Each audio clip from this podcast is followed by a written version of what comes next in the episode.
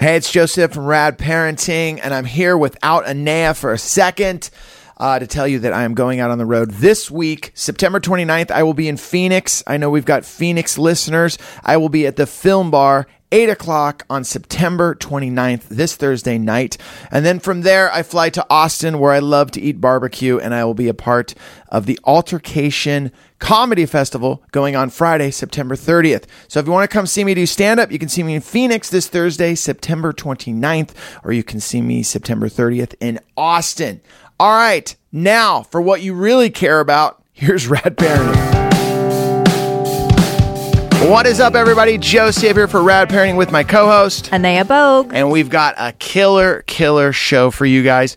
Uh, a little bit of business at the beginning of the show. Uh, I sent out the book to our winner this week. So I know that you've been wondering where that book is, and it has went to your house. It finally got there. And I know, I totally, I blew it because I told everybody last week I sent out the, the gift and then I didn't do it. In You didn't. I know, I lied. I didn't lie. I thought it was going out. Oh Yeah, but I came in yesterday to get prepped for this show, Yeah. and I realized it had not been sent out. Oh my gosh. So there you go. Also, want to thank everyone once again for all the great reviews on iTunes. Still can't believe that you guys are doing that. Thank you so much, and keep the emails uh, coming to the show. All you got to do is email us at radparenting at gmail.com. Either Anea or myself will answer those emails. And and keep coming up to me at the at my hairstylist and and yoga and spin. Yeah, Anea's getting hi. recognized, you guys. The only person getting recognized from a podcast. uh, you got recognized at a yoga class. It's ridiculous. I don't know how that is because nobody sees my face. Oh, it must be because of the pictures that you post. Yeah, you- well, all the pictures How from else yeah, would- yeah, okay. yeah. Okay. And I think uh, I think obviously here in Los Angeles, uh, that's like our biggest listenership right now is Los Angeles. So I'm sure that you know someone is, hey, I do yoga. I'm raising my kids. Rad parenting. It Anyway, all it's awesome. together. I love I love that people are listening and I love that they come up and and talk about it and want to talk about it. It's it. great. It's great. Um, I'll also tell you this too. And this is something that's literally going on this week. Uh, my wife had to go away uh, for a doTERRA event, and she's gone for the entire week. So I've been in charge at home, and I gotta say, I love it. I love it. I've I've been doing all the pickups, all the drop offs, uh, dealing with the lunches, and and and and and the food making, and the where's my hairband, and I need my uniform washed. I'm impressed. yeah, and I'm crushing it. Of course, of course you are. Yeah. How are you managing? I treat it like being a tour manager. I, that's how I treat it. Like my my my son was. I was like, you know, uh, what what do you want for breakfast? And I'm literally making his breakfast or making his lunch and setting up his breakfast the night before. And I've been doing comedy shows. I was at the Laugh Factory. Got You're done a with do- machine, Yeah. Joseph. I don't know about a machine. I just survive on caffeine. Okay. And I have crazy allergies. So if I sneeze during this interview with our guest, uh, don't think that I'm sick. It's just allergies. Uh, okay, and I want to just I, I want to acknowledge how important it is, and you sort of mentioned this earlier when we were talking about this. It, it's really critical that I love that your kids are getting to see you in that role. You know, it's that whole idea. This, there's this T-shirt floating around that's like, you know, dads aren't babysitters; they're parents, right? And so I'm thrilled that you're you know stepping into your full parent role which i'm not at all surprised about and that your kids your son and your daughter both seeing you just kill it Yeah, and it's it's been a blast. At, at one point, um, I made dinner for my son and my daughter, and we were sitting at the table, and uh, Nate just looks at me, and goes, "Dad, you're kind of crushing it right now." As he's just wedging these mashed potatoes I made, and I was like, "Cool," you know. well done Yeah, it's been it's been great though, and uh, it's it's definitely I love the dynamic. But I'll tell you right now, I'll be super stoked when Karen gets home this weekend. Yeah, you know, it'll Yeah. be it'll be like it's hard being a single parent Oh my gosh. For all the single parents out there right now, I salute you. I do, man. I called my mom this weekend and was like, How did you do it? She's like, I smoked and had margaritas the entire time. I'm like, All right. Love you, mom. With all of that said, uh, our guest on the show today is a friend of mine. Uh, he's a musician, he's an activist, and he's just a great guy. And more importantly, you guys wanted a show about having a toddler. This guy has a three year old. Welcome to the show, Mr. Wayne Kramer. How are you, Wayne? I'm terrific. Thanks. I, I got I gotta thank you for making it over. Um, I know we talked about it a little bit. You've been super busy. Uh, we're going to talk about so many different things. Um, uh, but first of all, for the people that are listening that know who Wayne Kramer are, you're like yes, this is going to be good. For the people that might not know Wayne's background, I just got to throw out MC5. That's all I got to say. Throw that in there. Uh, the Clash song, Jail Guitar Doors. Yeah, that song is about this dude that's sitting right in front of us.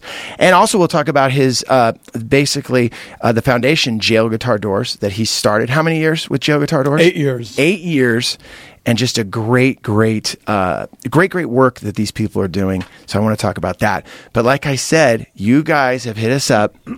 They, we get a lot of emails. You're always talking about, yes. you know, teenagers. Or babies. Or, yeah, are you really, Like really? you're just about to have a baby or you've got teenagers what about the toddlers which is a whole like that's when they really they're- i mean I, look i know from having two so the the first the early years are tough just because you're like what is this what does this little thing want? It, all it does is cry.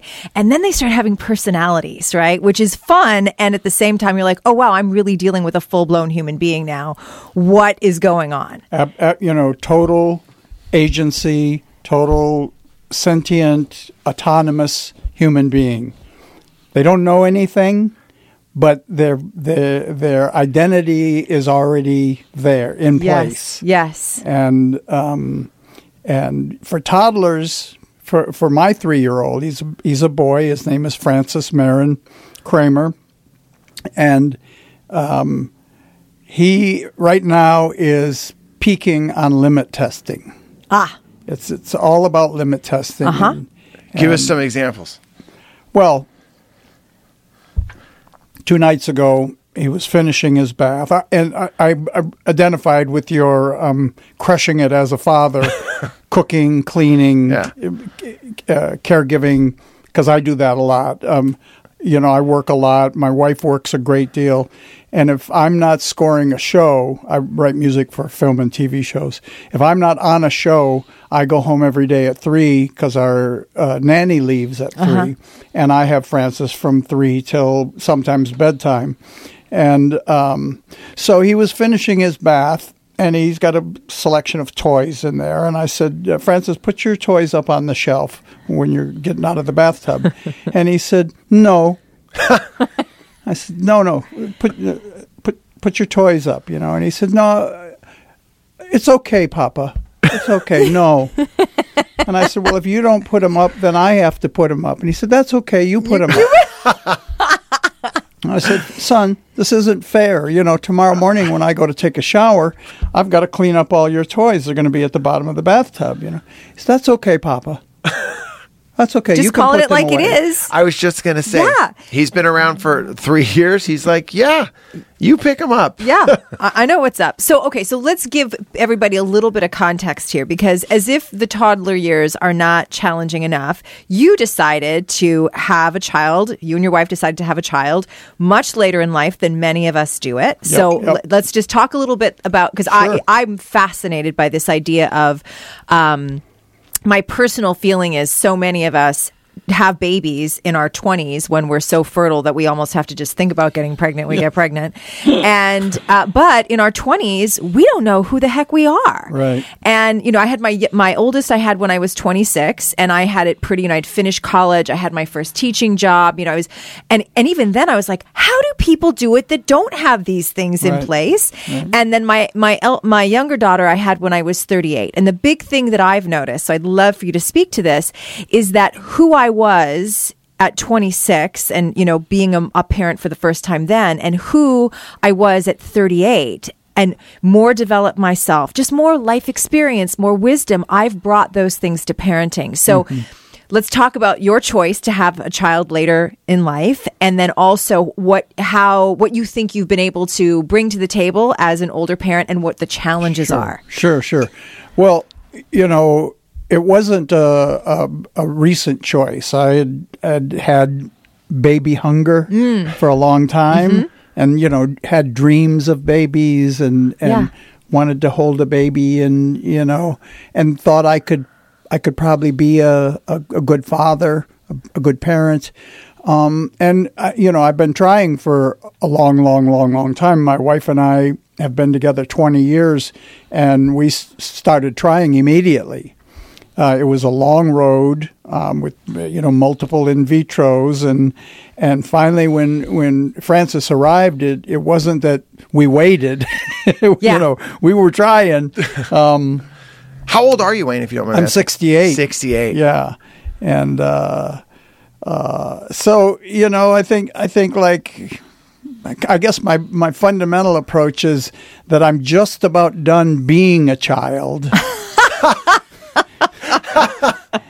That is the m- best answer, Answer. I've ever heard. May, I maybe I could look after one. you Right. know. I mean, I, I, I can't claim maturity. I know what it is, and I'd like to think I'm moving in that direction. Right. But uh, um, so, so you know, what I bring to it is is uh, you know. 65 years of experience on the planet, um, most of which it does me no good with toddlers. You might be surprised. I'm learning as I go. Yes. But yeah, I think there is something to your point that, you know, as we move through our developmental stages and acquire um, a little wisdom here and there, that we might be better positioned to care for another human being. You're you're right. You know, when you're 20 years old or even 30 years old, Yeah. you're you're still in your uh, uh, establishing yourself, Yes. or even before that, figuring out yourself That's right. Yeah. uh, era, and then you know, I guess from our 30s through our 50s, we're establishing ourselves, and in our 50s, we we enter into a kind of some level of mastery, at least career wise or work wise. Sure. Yeah. Yeah, I feel I feel that uh, this th- I'm I'm on Anea's tip in the sense that I had my first child at 33, second one at 36, and although I thought I was prepared and where I was as a man and as a father, it really was almost my ego telling me what it was going to be like to be a dad, what it was going to be like to be a father, and what it meant. And you know, obviously, when you listen to your ego, you know, your ego is not your amigo. So for me, it was a lot of once my son and daughter showed up, I realized it wasn't these these these. I love all those movies like Field of Dreams and Rocky, and that it's all perfect, and we're gonna have the great conversation about sex when the lighting's just right, and and I'm in the best mood, or we're gonna have these great conversations about other life stories, and and driving to school. You know, I I, I was joking around the other day. I was I was driving my son to school, and I'm trying to have this. He asked me a question, and I was like, "Wow, here's an opportunity for me to really drop into sharing some knowledge." And he just said straight up, "Dad, doesn't need to be a life moment right now." Just said, like, and I'm like, "That's not in the script," you know, Dude. Yeah, but see, Wow. what I'm what I'm Yes. saying in my 30s, I Yes. would have my ego, I would have got upset with that. I would have been like, "Hey, you know what? I'm I'm telling you how it is because blah blah blah." And now, uh, you know, 49 staring at 50. Uh, I go, I yeah, I get where he's at. He's 12, and I remember being 12. I didn't want Yeah. my dad to tell me these great life lessons at 8 a.m. on the way to school Right, on right. traffic. Like, Brevity, brevity. It's like good Right. sports writing. You know? Well, and especially this this generation is like they want it quicker, they don't want it at all. So Yeah. you got to dial that in. So what about the um the the because who did we have in here? I think it was Chris Shiflett when he talked about like all of these years of it just being or maybe well, he was. It was with Chris, and I think also with Dan from OK. Oh, Go. and Dan, right? All these years of being about musicians. yourself, Yeah. right? Like oh, for and- musicians, yes, forget it. Yeah. yeah, it's all about us And all then- the time. So, what has that shift, Wayne? How has that been for you to go 65 years, it being about yourself? And, and I think in a magnified sense, when you are a performer, uh, because it's not just like, oh, you know, time to myself. It's like, it's all about you on the stage. These people are just like, we love you. And then, and now you share life stage with this other incredible little person. I, I've I've been demoted. You've been. Yeah, I, Your I used to has be been put in I used to be somebody around my house. Yes. you know, I was like the man. and I, he's the I always star say of the this. show. I always say I'm this. not the man anymore. No. That's another man. I, I always say this, Wayne, is is you know I feel like with my kids when when when they were younger, I was I was the rock star. They I'd walk in through the front door and my daughter would run right up to me and just give me this hug. And I'm sure with Francis, he still It's- gives you yeah, this hug. it's the greatest. Where I'm at, yeah, it's a great it's a great feeling. You know, you walk in through the front door, and like everyone's so excited to see you. I will give you a, a snap into the future. Is that now when I walk through the door, I'm not treated like the singer of the band, treated like the roadie. It's like it's just like you know That sounds about right. yeah, Yes. you know, and not, get me this. Can I go here? Okay, great to see you. Boom. So, uh, but I, I, I'll ask you this: How was it uh, to to shift at at sixty five, a lifetime of I get up when I want. I you know I do this. My wife and I travel. I'm sure that you guys spent you know so much time together. You're together twenty you know twenty years, and then all of a sudden, it's like wait a minute. There's four o'clock feedings, and Well, yeah, somebody else yeah. is dictating what your your day to day schedule looks like. You're dealing with a singer, Wayne. I was ready for it. Okay. I, I oh. couldn't wait to make formula and get up in the middle of the night and Yes. change diapers. I mean, I'm I'm down with all of it. I, I knew it was coming. Yeah. And you know, I got a little tired of be- you know being Wayne Kramer. Yeah, sure. Uh, you know, and and you know, you, you start to think, well, you know, what is you, you wonder about the, the value and and uh, and meaning and and usefulness. Yeah. And, and you know, how do I militantly oppose my own nihilism, my own cynicism? Yes. And uh, and I knew that my son would probably give me an answer for Yes. all that. well, and it's interesting, I think, because at the toddler stage, so at three, to your point where you're like, you know, you start to see his identity. They, they start communicating with us like little people.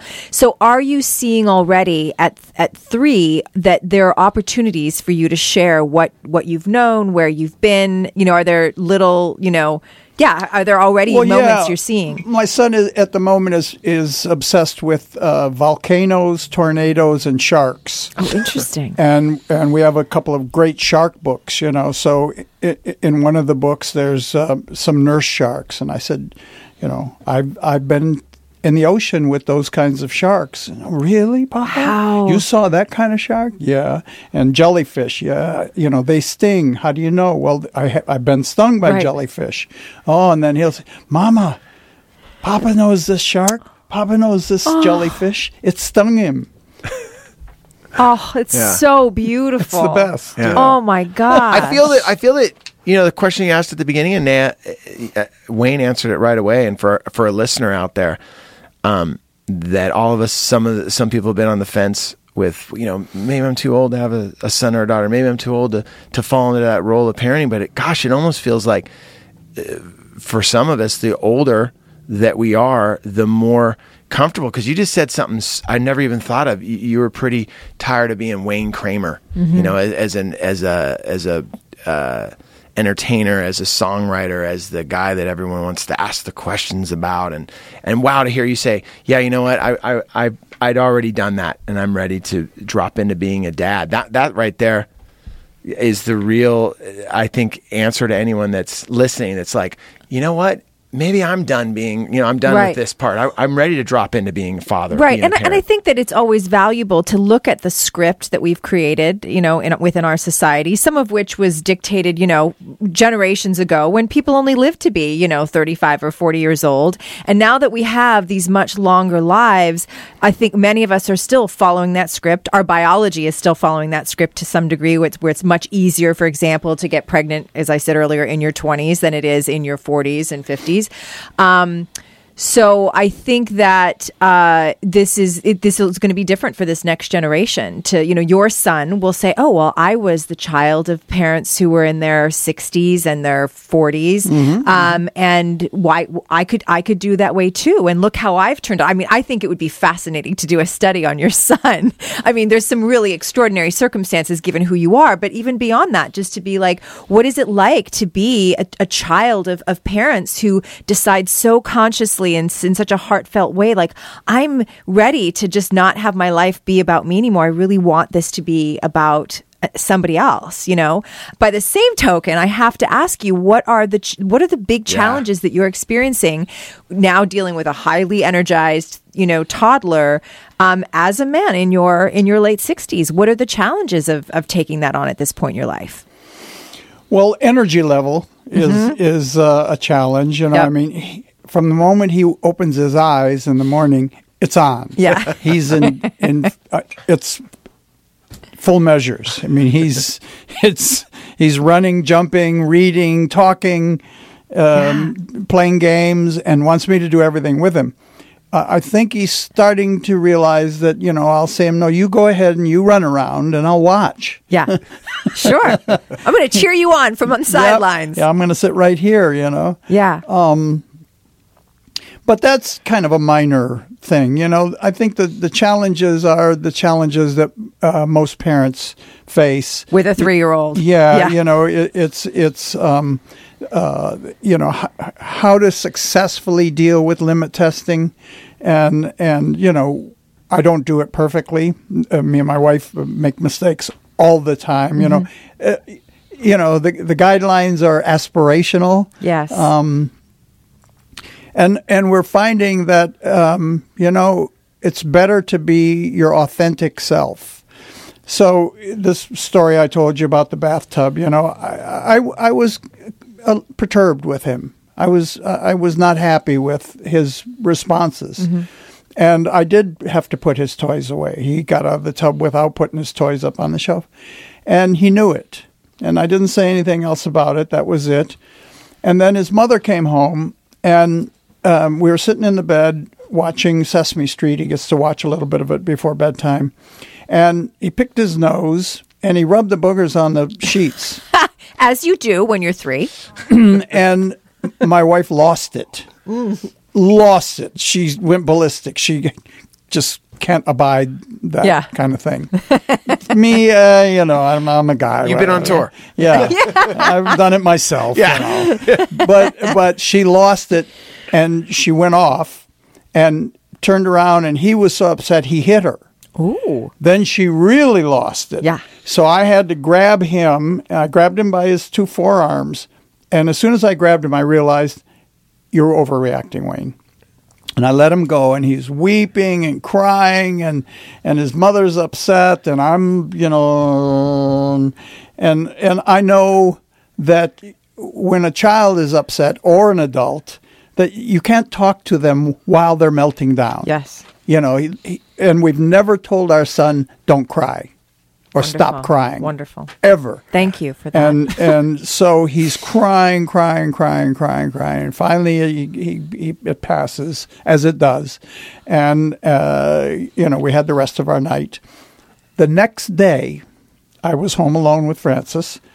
He's taking his bath, and um, he finishes up, you know, and I hear, "Papa, I'm ready to get out." I said, "Yeah." I put my toys away. wow. that blew my mind. Yeah. Then we got into bed to watch watch uh, his show, and he said, "Could I have a tissue? I have a booger." Wow. Now yes. you know he he. It had to go down the way it did. My wife had to be able to react spontaneously as the person she is. Mm-hmm. I had to be able to show my disappointment to him, mm-hmm. and he stepped up. Mm-hmm. And I th- I think if if if you're authentic and and conscious about what you're doing. You know, you can't do this stuff um, on autopilot. Yes. You know, you have to. You have to. I knew I was upset. I knew it wasn't that big a deal, but I knew I wanted to send a message. Yeah. And I didn't make a big deal out of it. I didn't have to. He he clocks everything. Children clock everything that happens in your house. Yeah. And he got it. I mean, one day he, he did something. He he threw something in the house, and we kind of have a we have a no throwing rule. And I got out of bed, and he said, "Why are you mad?" And I said, "What did you do five minutes ago? Did you throw something?" Yeah. So I mean, he gets he gets it all. So I think if you if you're authentic, um, in in a, an adult kind of way, Yes. in a p- parental kind of way, Yeah. um, then kids pick up on it, and, and you know, hopefully, what they see in you is the model. I mean, they're learning how to live in the world by watching how you live in the That's world. That's right. Yeah. And I think it's interesting too when you talked about the bath example that your communication to him was, well, that's not fair. Like, we're both here. And if you don't pick up your toys, then I'm going to be left to pick up my toys. And so there's all these opportunities to teach them about, like, yes, you're an individual and you have your thoughts and feelings, which I think is to, to your point about being authentic. It's like showing our kids that we're human Mm-hmm. and also demonstrating that we need to find a way to live together. And to, to be, you know, Right. compromising and, you know, Yeah, I got to I got to rewind to something that you mentioned that it took me a while to learn, and and I think parents are learn this every single day is that in the middle of the heat of the moment that what you're saying and when the child's upset and and you're upset that that isn't the time to try to hit home what what the lesson is or what what the repair is. It's it's that moment that you said you know the the next day you're having some time with Francis and then these these things happen uh, and and you acknowledge that he acknowledged it he's getting the Kleenex he's putting away the tool putting away the toys. It, it's it's funny though because I think as parents you know we use this word a lot on the shows there's triggers. You know obviously wiping a booger on a sheet is a trigger for your wife.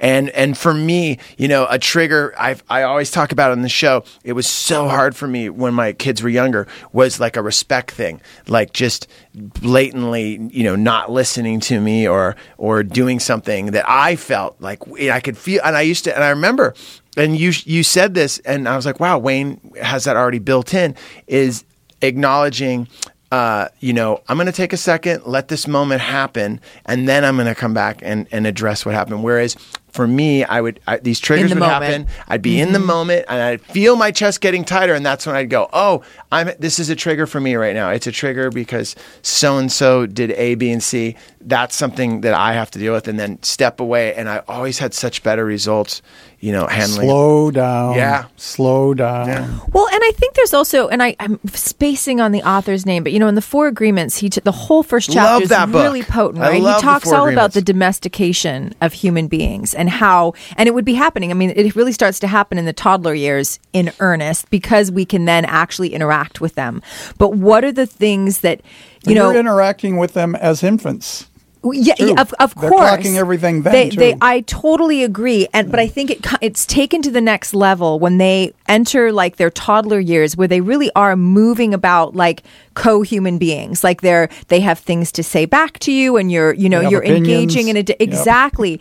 and I think we have to be careful of making sure that we're hearing like sometimes i think that there's a purity that comes through. Like at three your son doesn't have all the layers of domestication and i think that at any age as a parent you can look and go so what is he telling me? What is what is my child actually teaching me with this sort of pure perspective on something that I might be able to, to to factor into my own perspective of the world and maybe meet him or her halfway instead of just well no it's going to be my way because this is what we do and then we have yet another human being that's just completely socialized and that true authentic self has been so buried under layers and layers of socialization. I'll, I'll tell you where we got we got um, a leg up. Um, when Francis was four months, three months old, four months old, I saw an article in a magazine about a, a parenting class called RIE, mm-hmm. What was it called? RIE. R I E, Okay. Resources for Infant Educators. Ah, okay.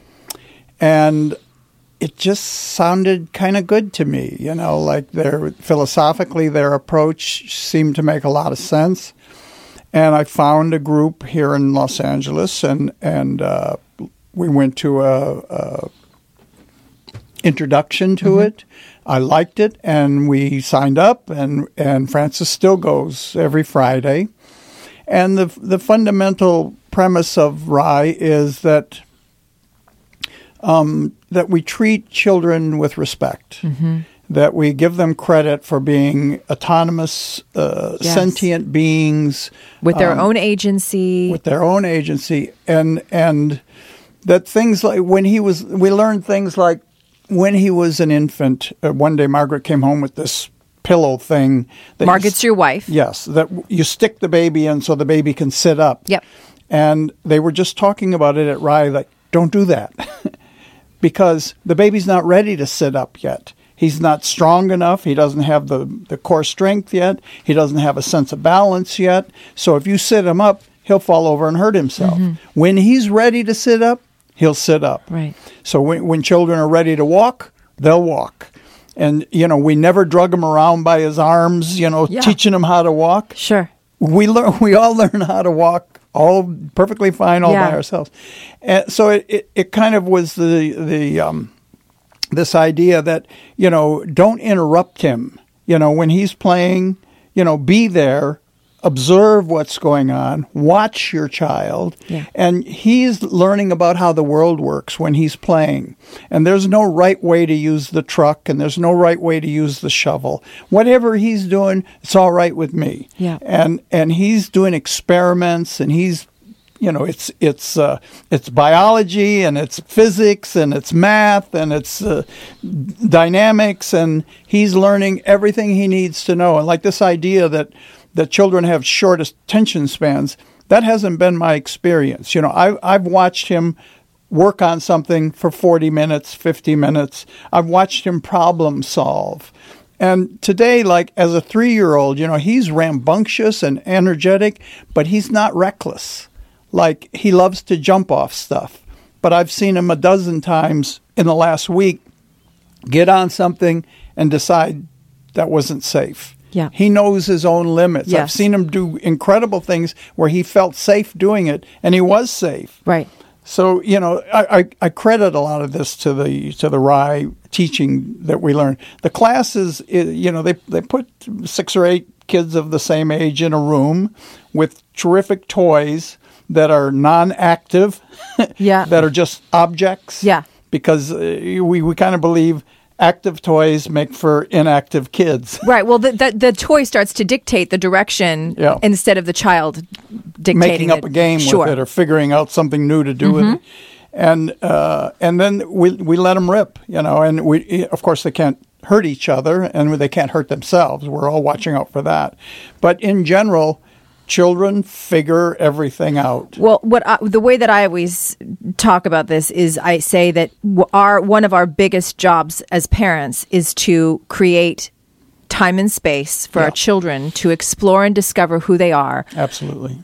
While creating safe guidelines they don't hurt themselves. Yep. And I think it's interesting that with your son, I think what happens is when you try to tamp down a human being's natural inclination to explore, oh, what would it be like to jump off that thing? Mm-hmm. When we try to uh, like remove that opportunity or limit that opportunity, then they start to act out and force it Yeah. in a way that can be unsafe Yeah. instead of listening to their intuition and trusting, you know, that natural inclination. I, I agree with you, and, and it's been that's been my experience. You know, I mean, he's he's a pretty wild dude, but he he's not reckless. Yeah. he, Yeah. does- he doesn't do things that that put him put himself in danger. I, I with with my own son, uh, I I would always be a little bit on the hey, be careful doing that. That was just a Mm-hmm. in my makeup. same way. And it is yeah, I would say that a lot. And I realized if I keep saying that, he's never really going to push himself to find out what those boundaries are. So mm-hmm. early on.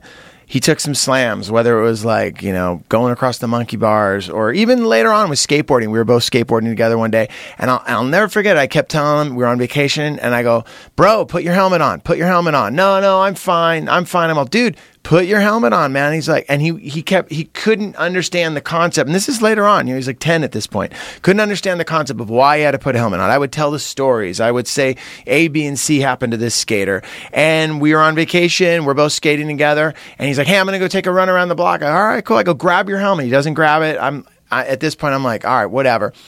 I hear him wailing like five minutes later, and I'm, you know, you know, and as a parent, you're Oh like, my gosh. that is a, you know, Panic. I, yeah, I And know that cry. Yeah, I know that cry, and I and I and I remember I walked outside, and he had taken a slam and and wailed his head on the side, and he was just staring at me, and, and I knew he had wailed his head so hard because he goes, I feel sick, and I go, well, and I and it was weird because I just slid into, you know, skateboarding my whole entire life. I'm like, you're probably gonna throw up. Wh- what do you mean? You probably have a concussion.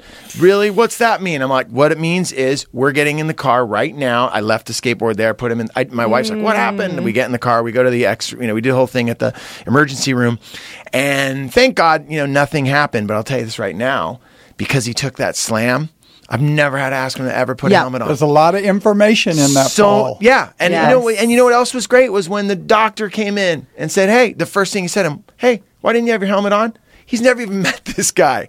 And I just was, I wanted to slip the doctor like a 20. Like, Well, thank I- you, man. thank you, man. And you, know? what? The safety the safety examples are really like potent and clear, but I think we can take it a step further and say, in general, we are doing our children a disservice when we want to prevent opportunities for them to fail. And I say it as opportunity because there's so much information in failure, and our inclination is to want to like, oh, I don't want him or her to be exposed to that. I don't want them to feel disappointment. I don't want them to feel like a failure.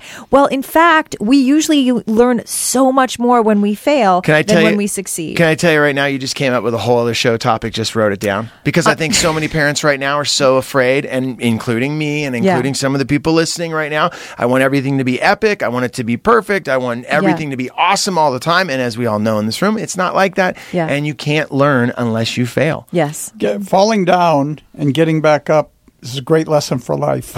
Yeah.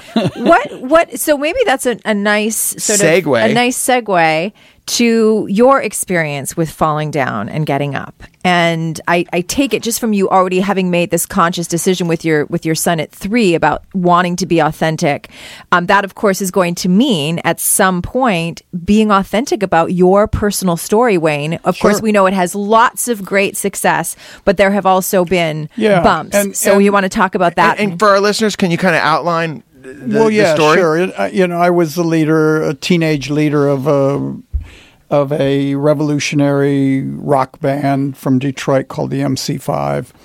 Um, we were uh, hounded by the FBI and the uh, Justice Department. We had uh, many criminal trials. Uh, and achieved uh, some recognition around the world um, the MC5 broke up, as most bands do, um, and I um, went on a downward spiral and uh, and fell in with very bad people, and started doing very bad things. I hurt people, and I was hurt. Uh, I served a federal prison term, and then. Um, you know, for 30 years, I uh, watched other people just like me going to prison for longer sentences under worse conditions. I had acquired drug addiction and alcoholism. Um, and it took me a long time. Uh, I didn't get sober till I was 50. Um, uh, so these subjects, you know, prison, drug abuse, are uh, an ongoing conversation in our house. Um, and I uh, know that they will continue as my son gets older.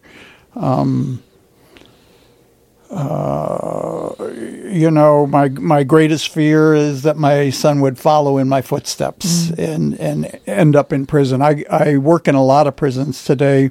We have a nonprofit called Jail Guitar Doors that provides instruments for prisoner rehabilitation. And one of the first things I ask the, the guys uh, is how many fathers do I have in this room? Wow. And a lot of hands go up. And we talk about being a father and not being there for your your child. Um, and you know, what can I do to make sure that my son doesn't follow in my footsteps? And th- the I guess the answer to that is uh, I'm not sure. You know, I can. I mean, I know he's going to grow up in a different world than I grew up in, um, and I hope that that makes the difference. Um, you know, at a certain point, he's gonna he's gonna be responsible for his own life, uh, and uh, you know he's gonna have to make the right choices. I mean, my fervent hope is that I can impart some uh, some of the reality of uh, life in the world, and uh, and maybe he can avoid some of the um, trauma that I had as a kid, and uh, that that you know resulted in me um, going through a lot of pain. um, but there's no guarantee. You know, I I know people all over the place that uh, have said the same thing. So you know, uh, I, I don't think I'm special or that I have any uh, particular gift or intuition about it. You know, I I'm I'm being a good parent is the most important thing in the world to me today.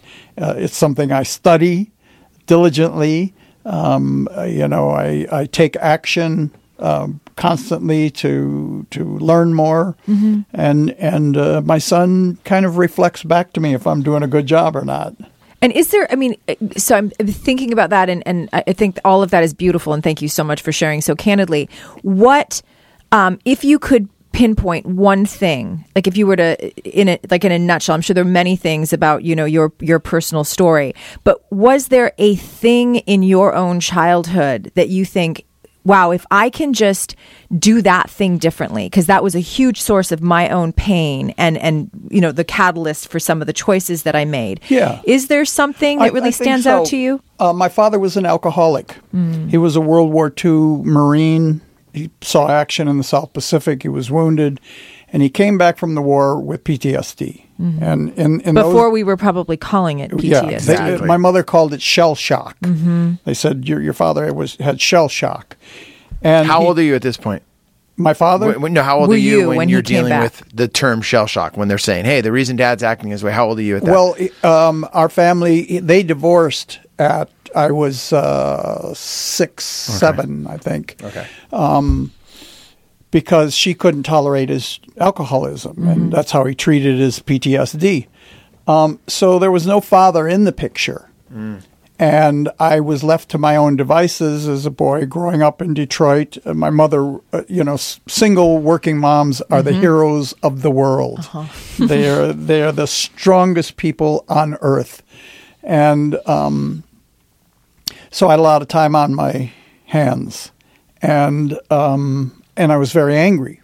My mother uh, convinced me that my dad was a rat for running out on us, Ah. and so I was going to beat him up someday. Sure. And, and uh, uh, so I ended up like beating a lot of other people. up. right well and, and ultimately beating yourself up and i just i can't And let mostly the, beating i can't let the opportunity pass because this is something we've talked before about marriages breaking up but what parents often don't realize is that when your mother was telling your father that he was a rat for Yeah. leaving she was also giving commentary on you because you were you're part of your father And and uh, you know I was going to fix it. Yeah. I was going to straight. I was going to protect my mom, Mm-hmm. and I was going to fix it. Um, so I became a boyhood thief. I, I discovered that I could steal, and I could get away with it, and it made me big man Mm-hmm. on campus. You know, the kids in the neighborhood. I had money. I had candy. I started off stealing from my mother. She was a beautician, and she had a shop in the front of our apartment. Mm. And so in, I saw that one dollar bills in her Sure. drawer, and so in the middle of the night, I'd go sneak a handful of ones. And I mean, she couldn't know how many there were. There were so many, you know. Probably had forty dollars. amazing the things there. we think And uh, and so I I, th- I think that th- that was the the kernel of, of you know where I went wrong. You know, th- this idea of you know not there wasn't a man to model manhood for me. There wasn't a man to show me how a man acts in the world. Right. You know what his values are, who, who he is. You know that who I am is the most important thing, not what I say or stuff that I How much you have or- right. yes. It's not that. It's what kind of human being am I? What kind of man am Mm. I? And and uh, uh, you know that played out as as my life. You know, I I stole bigger and bigger things, and then it, it got very bad um, when my uh, fine fine career as a, as a rock and roller went sideways, and then you know I as I mentioned, you know, it, it, you you can continue to do wrong and and go to court, you know, and you catch another case and you go to court and they tell you you're not such a bad guy, you know, you haven't really been in trouble. Oh, you've been in trouble a little bit. Well, you've got uh, quite a record here. Finally, um, we're going to have to do something, and and you know they give you rope right down at the court, yes and and sooner or later they've given you enough rope to hang yourself with, and of course that's what happened to me. yeah. Wow. And so, and so, I- I think what I took from that, in terms of like the the, the first question, was you. Uh, what you missed was feel, having your a, a father or a male presence that was going to demonstrate or model being a man of integrity, and Yeah. so maybe the the kernel here is that for you to demonstrate on the on the day to day what an incredible man of integrity you've become now, and I think your the organization you've created is also speaks to that. So like a man who's also being in service to the world, which is just so impressive. That the hope would be that your son will see that modeled and not have that. Well, uh, that's the hope, you know. I mean, I, I, if anything, I could impart to him that you know, uh, being of service to your fellows. It, it is important, you know, that it, it it generates great benefits not only to other people but to yourself. Self, yes, and and you know to be. I mean, ultimately, I want him to be a global citizen. I want him to participate in the world and, mm-hmm. and do good in the world. You know, contribute something yeah. um, to you know this. Maybe it's a utopian concept, but you know, to make the world a better place. Yeah. This is uh, kind of a fundamental concept. The thing that you said that's so important out of all of that, I was just listening was you're also aware that at a certain point he's going to have to be responsible for his own life. Yeah. And as much as we can all do and say around our children, there does come that moment where they let go of the side of the pool and here we go. Yeah. Are, are, they, they going to make it to the themselves. other side? Are they treading water? What's going to happen? And so, we're going to mess it up. Oh, absolutely. Yes. We're going to mess it up. Ma- many, yes, we talk about times. that all the time. It's okay. I'm reserving a, a, a, therapy for him now. Right. Ah. just, start a fund. Yeah. I do the same thing. Yeah. Um, so, so let's talk for a minute about being your your way of being in service to the world and how this incredible organization and work that that you're doing uh, in prisons with with, with jail guitar doors. Yeah, and and how the impact that that's having. Well, we today our uh, our instruments are in over 65 American prisons. We have songwriting workshop programs in county jails across the country. Um, we run one here in the Los Angeles County Jail in the Twin Towers downtown, which will start the fall semester starts Tuesday. Um, what we've discovered is that if we can put instruments in in uh, people that live in jails and prisons' hands and task them with uh, telling their story. Mm. Write write a song to your mom. Write a song to your son. Write a song to yourself about how you got here. Uh, sometimes we uh, so we set up these workshops, and the workshops um, they last about two hours. Uh, the first hour we divide up into groups. We have uh, professional singer songwriters who go in and work with the guys, small group of guys. We try to mix everybody up so there's no gang affiliations, there are mm. no race affiliations, there's no class affiliations. It's like how many guitar players we got, how many drummers we got, how many right. poets we got. The music is going to transcend all that. And it does. Uh-huh. We sit down for an hour, we knock the song out. Then we all get back together in a big circle and we perform the songs for each other. And it's in the performances that that the electricity happens that that because everybody gets the jokes you know and the things that guys talk about in jail and in prison everybody gets it you know yeah. and, and everybody gets a good rap and there are amazing musicians i mean i wish i had written some of the songs that i wow. hear the guys write wow. they write great stuff and what happens when when they have to commit complex feelings uh, to a piece of paper and mm-hmm. then perform it, it changes them. It, there's a transformative power in that process.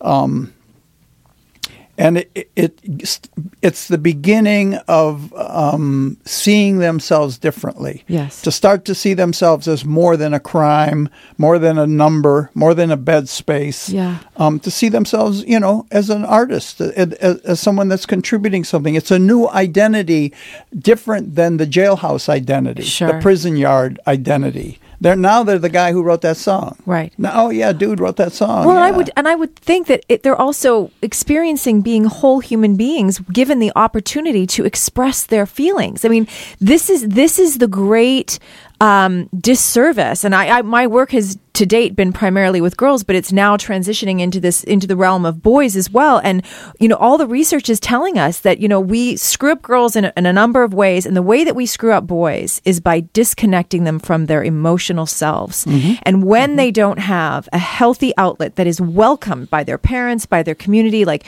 your feelings matter, you are allowed to express something more than anger. Um, then they get to become whole people. We we just launched a program in the California Youth Authority, and uh, you know they call them camps. Mm-hmm. It's it's a misnomer. They're prisons for boys, ah. and um, you know, the first week I, I go in and I uh, I'll do a talk. I did a talk with these this group of boys, and I asked them about you know uh, how how many of them you know know Bob Marley. Nobody raised their hands. How many of you know Chuck Berry? Nobody raised their hand. How many know the Beatles? Nobody raised their hand. I said, geez, these kids, all they know is hardcore hip hop, you know. Then the second week came. Turns out they knew all about Bob Marley. They knew about the Beatles, but nobody would raise their hands. Nobody felt safe Sure. to raise their hands. Um, and and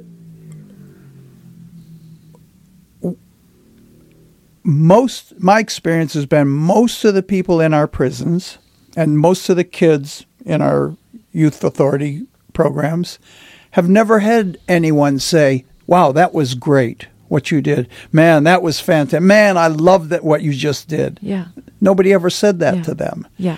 So to, to come up with their song and perform it and have their friends Yeah. clap, Yes. this is huge. Yes. It's gigantic. And, and I, it's my opinion that it's the first step in the hard work of changing for the positive. Yeah. It's the first step. I, I know um, a, a, a man, uh, Coach Griffin, who works in the Chino State Prison. He's worked worked in the California Department of Corrections as a recreation director for for 30 years. He's an old hand, and he said the only thing he's ever seen that helped people change was music and organized sports. Yeah.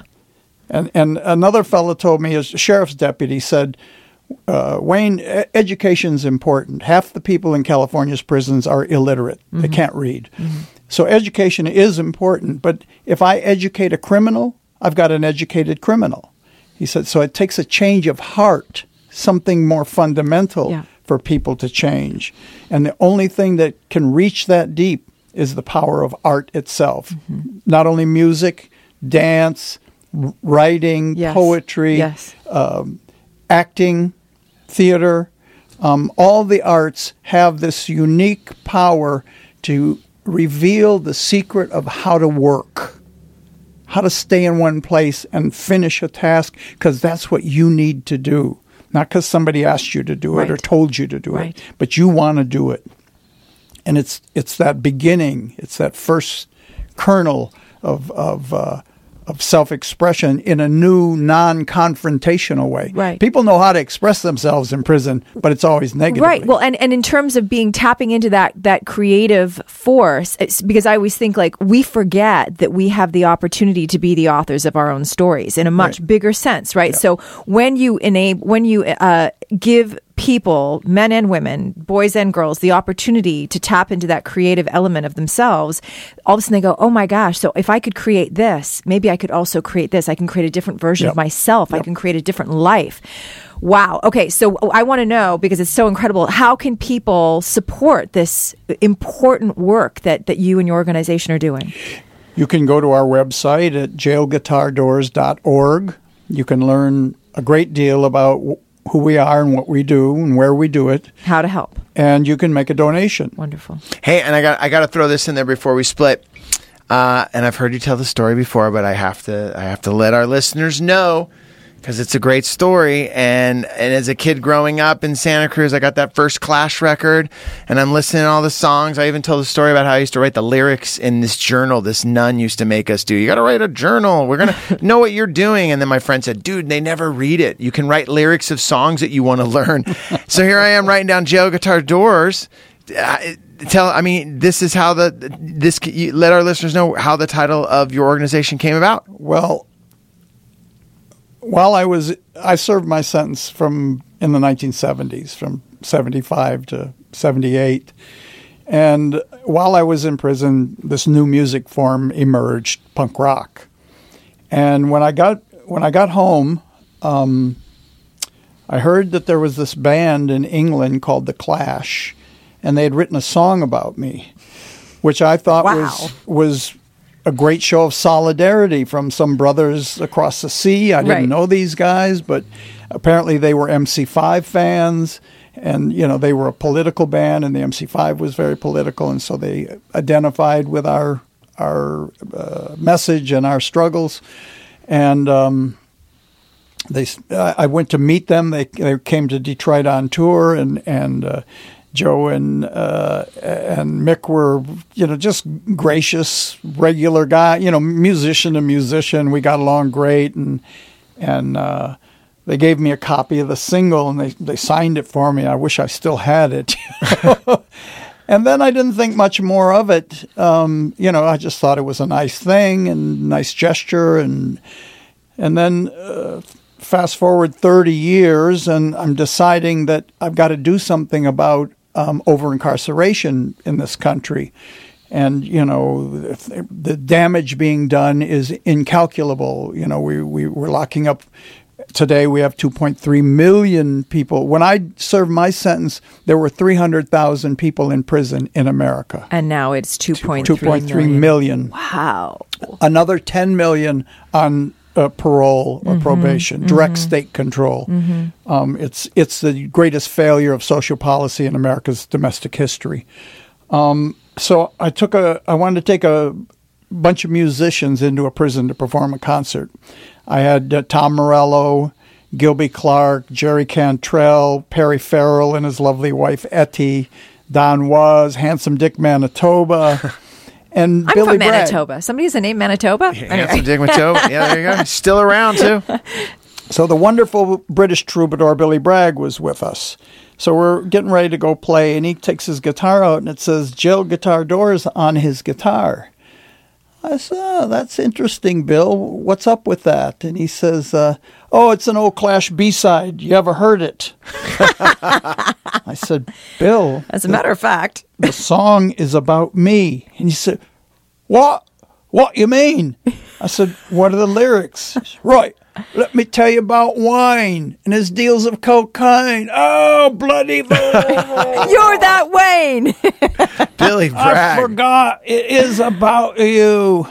Wow. So Such a good. That's a killer story. Yeah, yeah. Okay, so, so so he started to explain to me he had started this independent initiative in England.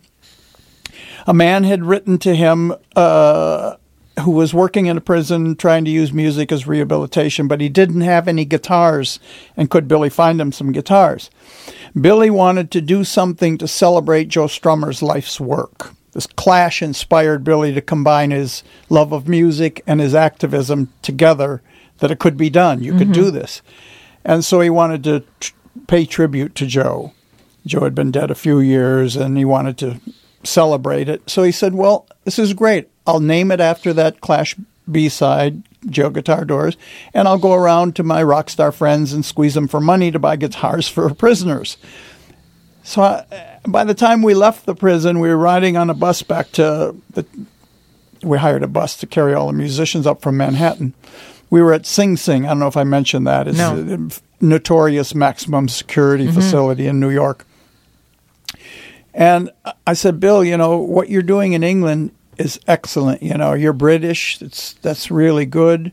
But you know, I'm an American. I'm a returned citizen. I'm a musician. I think I should take this on for this country. It seemed like a good fit to me. And he said, Good, because I was just going to task you with it. so you're the only one that can do it because you've been inside and you know how the Oh, system works. wow. Wow. So that that day, Billy Bragg, my wife Margaret Kramer, and I founded Jail Guitar Doors USA. And here we are, eight years later. We have uh, we're just launching songwriting workshops in four California state prisons around Los Angeles, and in the California Youth Authority. We have workshops in the Twin Towers. We have them in the Cook County Jail in Chicago, uh, in the San Diego County Jail. Um, we have them in Travis County in Texas, and uh, still at Sing Sing. And we're just about to start a program at Rikers in New York.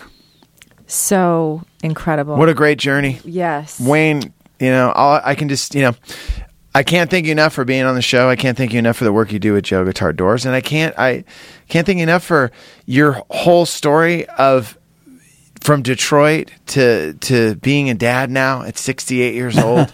and you know what, man? I just I just I, I know people listen to the show. They're like, man, I hope when I'm 68 I got as much energy as this dude because there's I know right now there's a 28 year old out there and a 38 year old. They're like, damn, I don't know, I don't know if I'm This gonna, guy's killing this it. This guy's killing it right now. Seriously. So everyone, a couple of things that we that we touched on that I, I just got to go through. I took notes um, because we know it's a good show, Wayne. When I don't talk a lot, so tonight today was actually a really really good show. uh, I'm going to throw this out there. Four agreements. I read this book, changed my life. I know I brought it up earlier in the show. It's written by Don Miguel Ruiz, R U I Z. If you haven't read that book, I know a lot of listeners have. Check out Four Agreements. Uh, definitely game changer. We talked about RIE. I didn't want to interrupt when you were uh, talking, but my wife and I, uh, with Chessa and Nathan, um, my wife turned me on to the whole RIE, uh, the philosophy. It, it hit home really, really well. We went through a whole thing with my son, uh, not being able to walk. He didn't walk until I, I don't even know how. He would just crawled around. He did the army commando thing forever.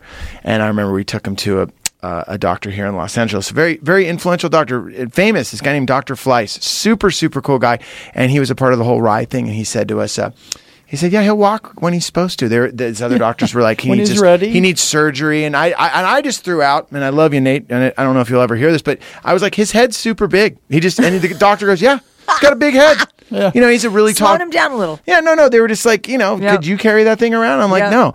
Um, and he, you know, sure enough, he walked when he was supposed to. So check out RIE. That's very, very cool. And then um, check out jailguitardoors.com. No, dot org. Dot org. Sorry. Jail guitars, jailguitars.org. No, Jail Guitar Doors. dot org. Jail you. Guitar Doors dot org. There you go. Yeah. And I have not had any beers today.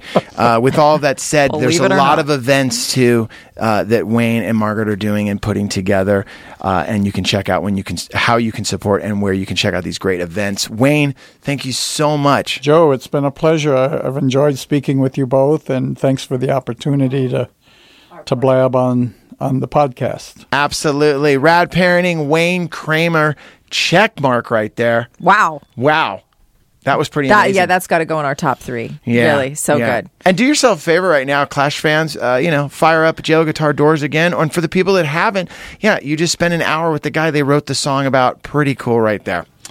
All right, we're gonna split. My name is Joe Sib, and Anea Bogue. we're out of here Late.